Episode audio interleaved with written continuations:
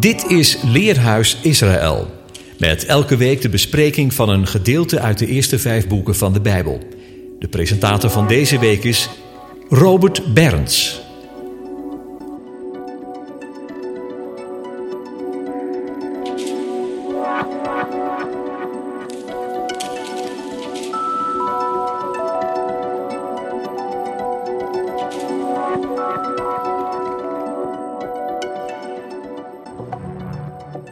Beste luisteraars, vandaag bespreken we schriftgedeelte uit Parasha Chukat, nummer 19, vanaf vers 1 tot hoofdstuk 22, vers 1, en Richteren 11, vers 1 tot en met 33, en Johannes 3, vers 1 tot en met 21. Het woord Chukat van Gok, Get, Kof is afgeleid van Gakak, voorschrift, graveren in goud en dergelijke, of in steen bijtelen. De Heere schrijft als wetgever door zijn geest zijn koninklijke wetten niet alleen op stenen tafelen, maar nu ook op de tafelen van onze harten, zodat we van binnenuit gehoorzamen aan de voorwaarden van het eeuwige verbond. Een gok is een afspraak over een tijd, plaats of opdracht. Deze opdracht geef ik jou, want ik ken je en weet wat, ik je, wat je kan dragen in mijn kracht, al mag het je ook wat kosten. Dit is wat ik je vraag om aan mij terug te geven. Op die tijd en die plaats verwacht ik jou, omdat ik daar dan ben. Daar en op dat moment mogen we vrijmoedig tot de heilige naderen onder voorwaarden. Je zonden moeten wel vergeven, verzoend en weggedaan zijn, anders kun je niet gezuiverd, heilig en opnieuw bekleed met heerlijkheid voor zijn aangezicht staan. De mensenzoon bekleed je met zijn gerechtigheid en iets van zijn heerlijkheid door zijn geest. Daarvan spreken de schaduwbeelden de as van een volkomen rode koe, dat als zondoffer in zijn geheel met huid en haar, ingewanden, vet en zelfs met al het bloed op het altaar buiten de lege plaats geofferd moest worden. Daaraan werd toegevoegd cederhout, hyssop en in karmozijn geverfde wol. Waarom? Omdat deze drie heenwijzen naar het geven van een volkomen mensenleven, dat van de Zoon des Mensen. De as van dat alles samen werd verzameld en met water uit een stromende bron tot het reinigingswater ter ontzondiging, tot zuivering van de relatie. Het water heeft betrekking op de doorwerking van zijn woord en geest, zoals Jesaja 44 vers 3 dat aangeeft want ik zal water gieten op het dorstige en beken op het droge. Ik zal mijn geest uitgieten op uw nakroost en mijn zegen op uw nakomelingen. Beide, de as en het levende water, wijzen op het geheimenis dat de Messias door zijn eigen dood de dood heeft teniet gedaan en door zijn opstanding hem heeft overwonnen die de macht had over de dood. Het zederhout de hyssop en de wol spreekt van de volmaakte mens, die ook de angst voor het oordeel en de dood heeft overwonnen en wegneemt. Daarom zien wij nu in geloof op naar Hem, die ons bevrijd heeft van de wet van de zonde en de wet van de dood, en nu doet leven door de wet van de geest des levens, stelt Paulus in Romeinen 8, vers 2. Voorwaarde is dat je gelovig naar Hem opziet die om onze ongerechtigheden aan het kruishout verhoogd werd, buiten de lege plaats, en daar op de asplaats zijn zonderloos leven en bloed ter verzoening gaf. Daarvan spreekt nummer 21, als Mozes de koperen slang, een vurige seraf, moest oprichten. Wie erkende dat hij gezondigd had en gehoorzaam zijn hart en oog richtte op de verhoogde koperen slang vond genade, vergeving, herstel en leven.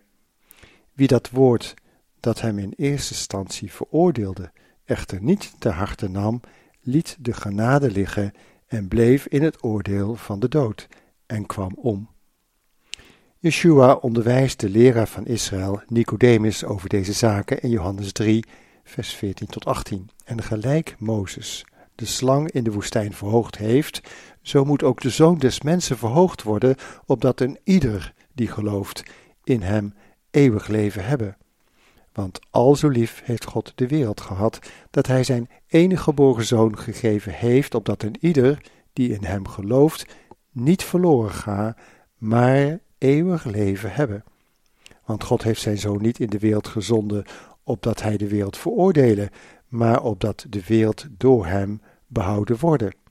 Wie in hem gelooft, wordt niet veroordeeld. Wie niet gelooft, is reeds veroordeeld, omdat hij niet heeft geloofd in de naam van de enige geboren zoon van God. We lezen verder in deze parasha over de bron van levend water, waarover zij in de woestijn een lied aanheffen. Over Mirjam die komt te overlijden nadat zij genade en genezing en zuivering gevonden had van haar dodelijke huidvraat. Daarvoor was reiniging nodig met het water ter ontzondiging. Na de dood van Mirjam en Aaron strijdt de koning van Arad tegen Israël, maar wordt met de ban volkomen verslagen. Daarna maakt Mozes een begin met de inname van het erfdeel in het overjordaanse. Over dat land tussen de Arnon en de Jabok, Gilead genoemd, had de Heere aan, aan Jacob beloofd. Nadat Mozes de Amoritische koning Gesbon verslagen had, verslaat Mozes de reus Och, de koning van Bashan, het land der Refaïten, der reuzen genoemd in Jozua 13 vers 12. Jefta uit Gilead streed tegen de Ammonieten wanneer hun koning met leugens de soevereine rechten van Israël op dat erfdeel betwiste. Jefta verhaalt de ware geschiedenis, de overwinning van Mozes op de Amorieten en op hun afgod Kemos, de onderwerper, en wijst de leugens en claim van de Amorieten af, bindt de strijd aan en verslaat hen verpletterend. Daar gaat de Haftara-lezing over. Maar ook later, na de eerste ballingschap, getuigen de teruggekeerden onder Ezra en Nehemia op eenzelfde wijze en dienen hun tegenstanders van repliek in Nehemia 9 vers 20 en gij hebt hun uw goede geest gegeven om hen te onderrichten en uw manna hebt gij aan hun mond niet onthouden. En gij hebt hun water gegeven voor hun dorst. Ja, veertig jaar hebt gij hen in de woestijn onderhouden. Ze hebben geen gebrek gehad. Hun klederen zijn niet versleten en hun voeten niet gezwollen. Gij hebt hun koninkrijken en volken gegeven en die als randgebied aan hen toebedeeld.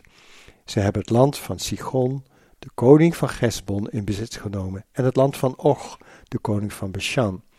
De geschiedenis nu van Jefta en zijn dochter is door verschillende in de klassieke muziek ook verwerkt. Zo ook Hendel. Maar laten we er even naar luisteren.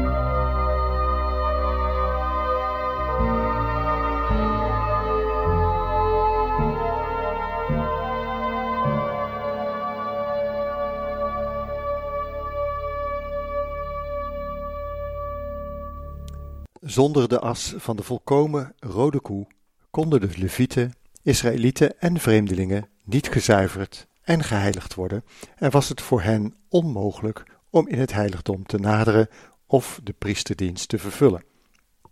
De tekst uit de parasha luidt nummer 19 vers 11 Hij die het lijk van enig mens aanraakt zal zeven dagen onzuiver zijn. Hij zal zich op de derde dag hiermee ontzondigen en op de zevende dag zal hij zuiver zijn. Maar indien hij zich op de derde dag niet ontzondigt, zal hij op de zevende dag niet zuiver zijn.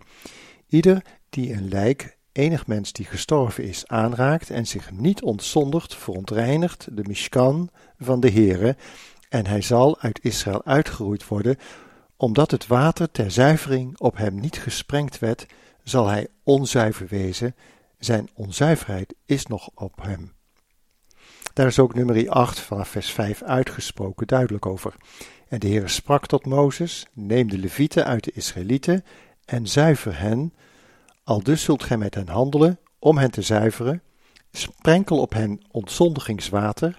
Daarna moeten zij een scheermes over hun gehele lichaam laten gaan en hun klederen wassen, opdat zij gezuiverd worden. Dan zullen zij een jonge stier nemen met het bijbehorende spijsoffer. Fijn meel aangemaakt met olie en een tweede jonge stier zult gij nemen tot een zondoffer. Vervolgens zult gij de levieten doen naderen, voor de tent der samenkomst, en de gehele vergadering der Israëlieten samenroepen. Hebt gij de levieten voor het aangezicht des Heren doen naderen, dan zullen de Israëlieten de levieten de handen opleggen. En Aaron zal de levieten bewegen als een beweegoffer uit de Israëlieten voor het aangezicht des Heren, en zij zullen bestemd zijn om de dienst des Heren te verrichten. Nadat de levieten hun handen op de kop der jonge stieren gelegd hebben, bereid dan de ene tot een zondoffer en de andere tot een brandoffer voor de Heren, om verzoening te doen over de levieten. Dan zult gij de levieten voor Aaron en zijn zonen plaatsen en hen bewegen als een beweegoffer voor de Heren. Al dus zult gij de levieten uit de Israëlieten afzonderen, opdat de levieten mijn eigendom zijn. Eerst daarna zullen de levieten naar binnen gaan om bij de tent der samenkomst dienst te doen. Gij zult hen zuiveren en hen als een beweegoffer bewegen. De levieten konden uitsluitend met het water ter ontzondiging gezuiverd worden in hun relatie met de levende en daarna als een geheiligd beweegoffer door de hoge priester voor het aangezicht van de eeuwige gebracht worden. Nadat zij gezuiverd zijn van de doorwerking van, de, van dood en zonde, zullen zij in de tent en samenkomst, de Mishkan, naderen om de eeuwige te dienen. Bedenk dat een priester, een leviet, een Israëliet, maar ook een vreemdeling, niet slechts door persoonlijke zonde maar ook door enige directe of indirecte aanraking met het domein van de dood verontreinigd, onzuiver werd. Alles wat met de dood te maken heeft, verstoort de relatie met de levende Elohim. Wanneer je in onzuivere staat tot in het heiligdom zou naderen, deed je afbreuk aan de heiligheid van zijn naam en stond je schuldig tegenover de levende. Daarom werd door een leviet bij de poort met het ontzondigingswater besprenkeld als je het tempelplein opkwam. Laten we nu de eerste verse van nummer 19 lezen en hier en daar van commentaar voorzien. 1. De Heere nu sprak tot Mozes en Aaron. Dit is het wetsvoorschrift, Gukat ha-Torah, dat de Heere gebiedt. Spreek tot de Israëlieten dat zij u een rode gave koe brengen. Hiermee wordt naar de uitleg van rabbijnen de rode heiver onlosmakelijk verbonden aan de persoon van Mozes. Een rode heiver waaraan geen gebrek is en die geen juk gedragen heeft. En gij zult haar aan de priester Eleazar geven. Dan zal men haar buiten de legerplaats brengen en haar in zijn tegenwoordigheid slachten. Dan zal de priester Eleazar met zijn vinger van haar bloed nemen en van haar bloed zevenmaal sprenkelen in de richting van de voorzijde van de tent der samenkomst. Vanaf de asplaats is dat in westelijke richting. Op Yom HaKippurim echter sprenkelde de hoge priester in het heilige de heilige voor het verzoendeksel in oostelijke richting. Leviticus 16 vers 14. Daarna zal men de koe voor zijn ogen tot as verbranden. Haar huid, haar vlees en haar bloed zal men met haar mest verbranden. Dan moeten we ook bedenken dat het bloed anders nooit op het altaar verbrand werd, maar rond het altaar uitgegoten of tegen het altaar gesprengd werd of met de vinger aan de hoornen van het reukofferaltaar werd gedaan. En de priester zal cederhout, hyssop en scharlaken nemen en dat midden op de brandende koe werpen. Vers 7. Vervolgens zal de priester zijn klederen wassen en zijn lichaam in water baden en daarna in de legerplaats komen. Maar de priester zal tot de avond onzuiver zijn. Hij die haar verbrand heeft, zal zijn klederen in water wassen en zijn lichaam in water baden, maar tot de avond onzuiver zijn. Dan zal een rein man de as van de koe verzamelen en buiten de lege plaats op een reine plaats neerleggen, opdat zij voor de vergadering der Israëlieten bewaard blijven ter bereiding van het water der zuivering. Het is een middel tot ontzondiging. En hij die de as van de koe verzameld heeft, zal zijn klederen wassen, maar tot de avond onzuiver zijn. Die man was dus geen priester of leviet, maar iemand uit het volk. Dit zal gelden als een altoosdurende inzetting, le Gukat Olam, voor de Israëlieten en voor de vreemdeling die onder u vertoeft. Dit voorschrift, deze gok, bevat wijsheden die de wijsheid van Salomo te boven ging, leren de rabbijnen.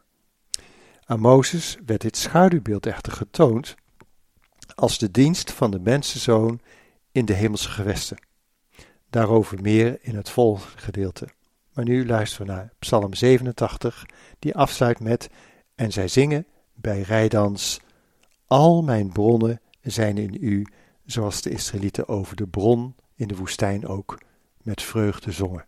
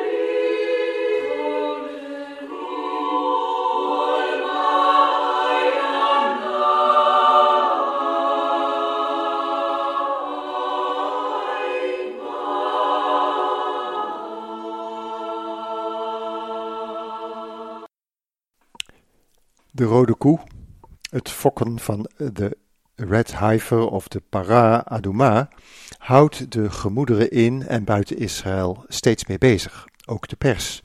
Maar waarom? Omdat gelovigen uit de schriften verstaan dat zonder een volkomen rode vaars het heiligdom, de tempel niet hersteld en in gebruik kan worden genomen.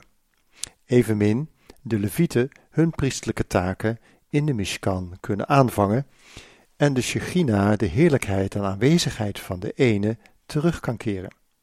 De eeuwige zelf zal daarin moeten voorzien. Op zijn tijd zal de Messias een begin maken met het herstel, de zuivering van de relatie met zijn volk en weer onder de mensen woning maken. Waarom is dat perspectief voor gelovigen in de Messias Yeshua eveneens en evenzeer van belang? We lezen in Hebreeën 8, vers 10 tot 13, want dit is het verbond waarmede ik mij verbinden zal aan het huis van Israël na die dagen, spreekt de Heer. Ik zal mijn wetten in hun verstand leggen en ik zal die in hun hart schrijven. En ik zal hun tot een God zijn en zij zullen mij tot een volk zijn. En niet langer zullen zij een ieder zijn medeburger en een ieder zijn broeder leren, zeggende, ken de Heere, want allen zullen ze mij kennen, van de kleinste tot de grootste onder hen, want ik zal genadig zijn over hun ongerechtigheden en hun zonde zal ik niet meer gedenken. Als hij spreekt van een nieuw verbond, heeft hij daarmee het eerste voor verouderd verklaard, en wat verouderd en verjaard is niet ver van verdwijning. Paulus beschrijft dat in de Messias alle dingen vervuld en vernieuwd zijn, maar daarmee nog niet in de tijd, nog niet alles van het oude is dan erom verdwenen. In de dagen van het einde zal de dienst in het heiligdom tijdelijk hersteld worden om zijn volk opnieuw te onderwijzen over het volbrachte werk van de Messias, zodat zij hem bij zijn parousia, bij zijn verschijnen, zullen herkennen als degene die zij doorstoken hebben. Zacharia hoofdstuk 12 vers 10. En daarom lezen we ook in Johannes 19 vers 34, wanneer Yeshua dood aan het kruishout hangt, maar een van de krijgsknechten doorstak zijn zijde met een speer, en terstond kwam er bloed en water uit. Het bloed reinigt van zonde, en het water zuivert van de dood. Daarom spreekt het schaduwbeeld van de as van de rode vaars, inclusief van het bloed dat verbrand werd op het altaar, in het leven en het levende water van het heilswerk dat de Messias moest vervullen om een heilig volk goden ten eigendom te verwerven. Paulus spreekt in Romeinen 6, vers 17: Maar Gode zij dank, gij waart slaven van de zonde, doch gij zijt van harte gehoorzaam geworden aan die vorm van onderricht die u overgeleverd is, en vrijgemaakt van de zonde zijt gij in dienst gekomen van de gerechtigheid. En even later in Romeinen 8, vers 1: Zo is het dan nu geen veroordeling voor hen die in de Messias Yeshua zijn, want de wet van de geest des levens heeft u in de Messias Yeshua vrijgemaakt van de wet van de zonde en van de dood. Want wat de wet niet vermocht, omdat zij zwak was door het vlees, God heeft door zijn eigen zoon te zenden in het vlees aan dat van de zonde gelijk, en wel om de zonde, de zonde veroordeeld in het vlees, opdat de eis van de wet vervuld zou worden in ons, die niet naar het vlees wandelen, doch naar de geest. Dit schaduwbeeld onderwijst de gelovigen dat door de dood van de volmaakte zoon des mensen hij velen in zijn opstanding uit de dood zou lossen, verzoenen en hun relatie met de hemelse Vader zou zuiveren, zou herstellen. Een liefdesrelatie die alle angst uitband. Hebreeën 2 vers 14 zegt, daar nu de kinderen aan bloed en vlees deel hebben, heeft ook hij op gelijke wijze daaraan deel gekregen, opdat hij door zijn dood hem, die de macht over de dood had, de duivel zou onttronen en allen zou bevrijden die gedurende hun ganse leven door angst voor de dood tot slavernij gedoemd waren. Yeshua onderwees zijn discipelen en tegenstanders in Johannes 8, vers 30 nog verder daarover. Want dan zegt hij tot de Joden die in hem geloofden: Als gij in mijn woord blijft, zijt gij waarlijk discipelen van mij. En gij zult de waarheid verstaan. En de waarheid zal u vrijmaken. Het woord der waarheid, dat is als een waterbad ter reiniging. Zij antwoordden hem: Wij zijn Abrahams nageslacht en zijn nooit iemand slaven geweest. Hoe zegt gij dan: Gij zult vrij worden? Yeshua antwoordde hun: Voorwaar, voorwaar, ik zeg u: een ieder die de zonde doet, is een slaaf van de zonde. En de slaaf blijft niet eeuwig in het huis, de zoon blijft er eeuwig. Wanneer dan de zoon u vrijgemaakt heeft, zult gij werkelijk vrij zijn. Paulus kwam na zijn bekering tot een volledig inzicht en pakt deze uitspraken met overtuiging op, onder andere in de brief aan de Galaten in hoofdstuk 5, vers 1. Opdat wij waarlijk vrij zouden zijn, heeft de Messias ons vrij gemaakt. Houd uw stand en laat u niet weer een slaafjuk opleggen. En in vers 13 van hoofdstuk 5, want gij zijt geroepen, broeders, om vrij te zijn. Gebruikt echter die vrijheid niet als een aanleiding voor het vlees, maar dient elkander door de liefde. Want de gehele Torah is in één woord vervuld, in dit, gij zult uw naaste liefhebben als uzelf. Laten we luisteren naar Psalm 68, vers 20. Geprezen zij de Heere, dag aan dag draagt Hij ons. Die God is ons heil. Selah, die God is onze God van uitreddingen. Bij de Heere Heere zijn uitkomsten tegen de dood.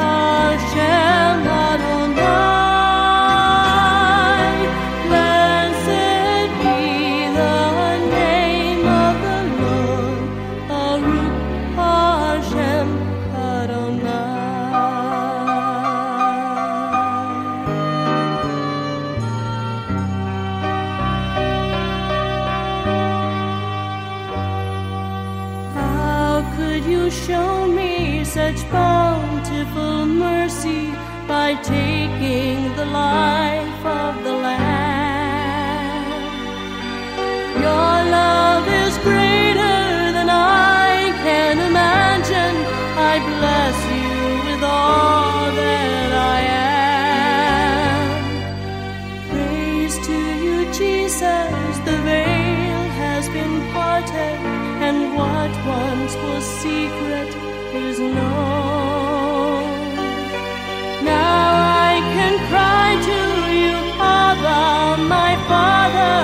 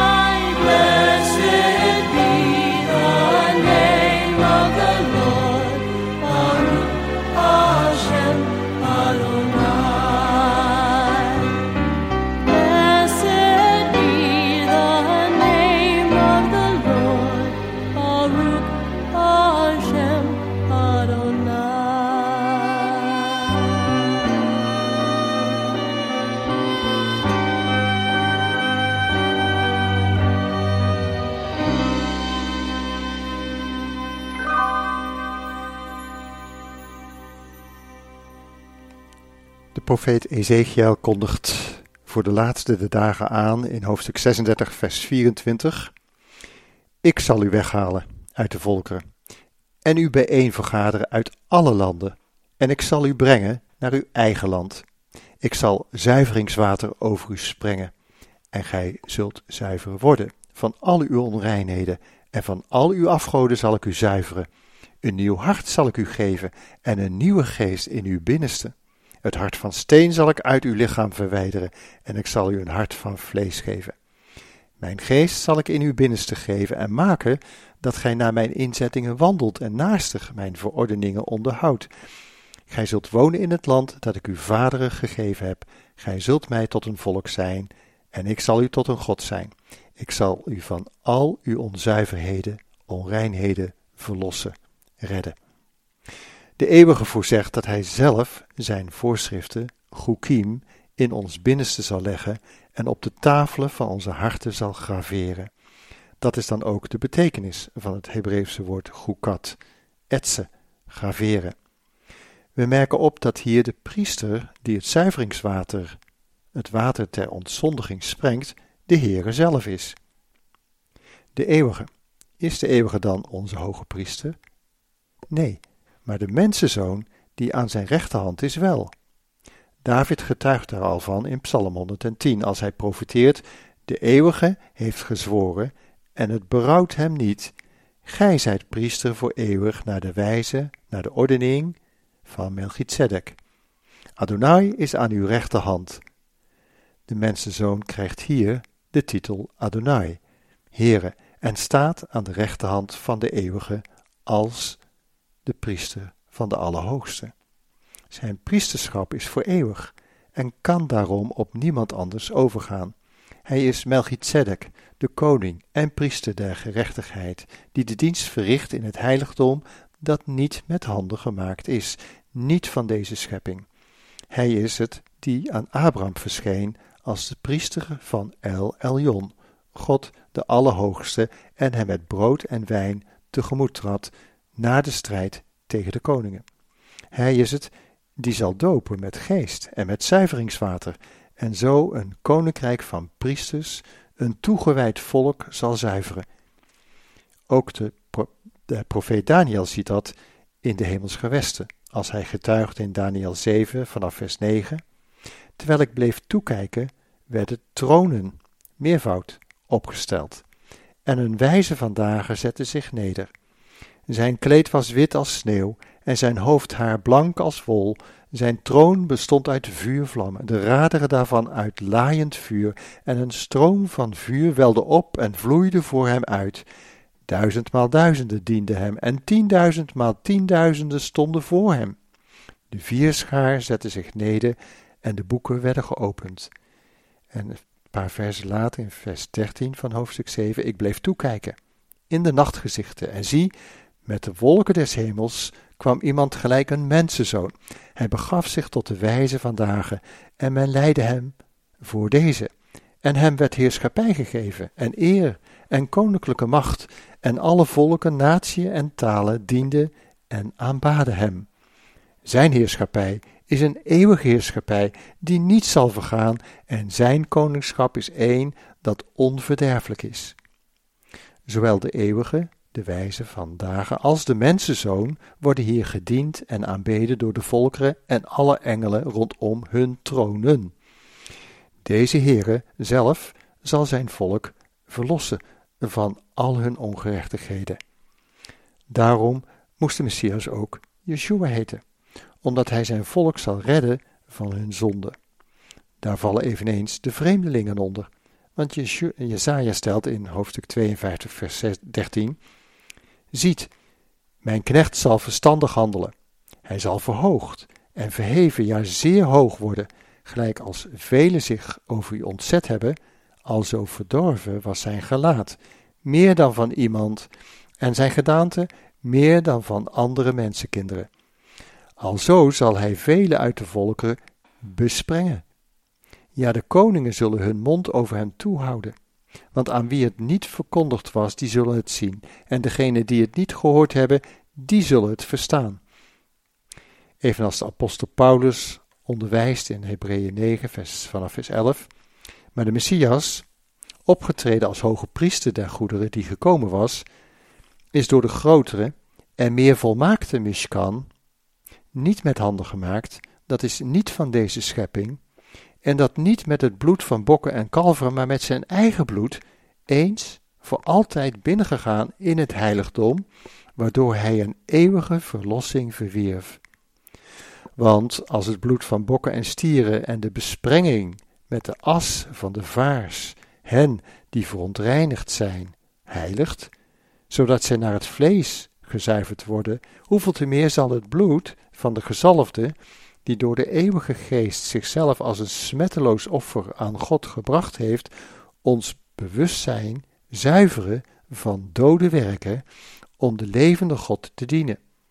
En in Hebreeën 10 vanaf vers 19, daar wij dan, broeders, volle vrijmoedigheid bezitten om in te gaan in het heiligdom door het bloed van Yeshua, langs de nieuwe en levende weg die hij ons ingewijd heeft door het voorhangsel, dat is zijn vlees, en wij een grote priester over het huis van God hebben, laten wij toetreden, met een waarachtig hart, in volle verzekerdheid des geloofs, met een hart dat door besprenging gezuiverd is van besef van kwaad, en met een lichaam dat gewassen is met het water der zuivering. Laten wij de beleidenis van hetgeen wij hopen onwankelbaar vasthouden, want hij die beloofd heeft, is getrouw. En uiteraard verkondigt ook de apostel Petrus hetzelfde en vult aan in 1 Petrus hoofdstuk 3 vers 21, waarvan het tegenbeeld, de doop, ons nu ook behoudt, niet die een aflegging is der vuiligheid des lichaams, maar die een vraag is van een goed geweten tot God door de opstanding van Yeshua, de Messias.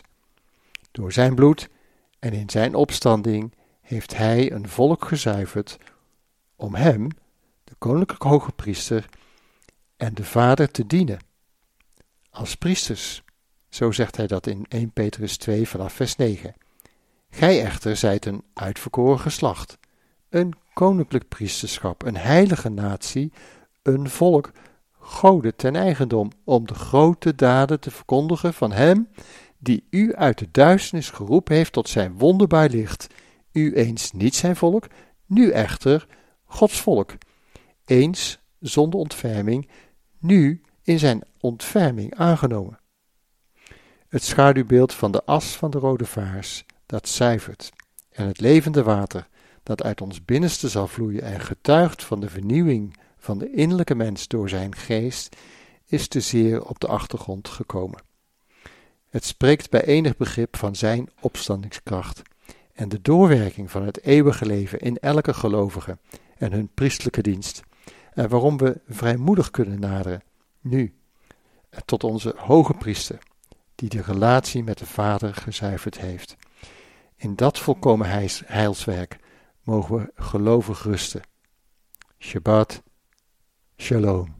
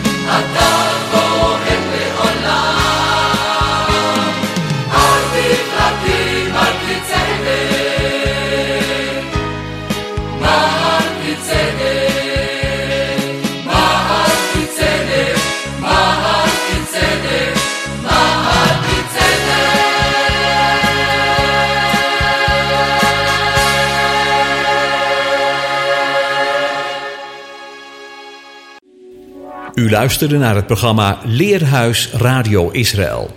Een wekelijkse studie aan de hand van de Bijbelgedeelten die wekelijks door de Joodse gemeenschap worden gelezen. Heeft u een vraag of opmerking? Stuur dan een e-mail naar info-apenstaatje radioisrael.nl. Het leesrooster vindt u op onze website. Ga naar radioisrael.nl en klik onder het kopje radio op programma's.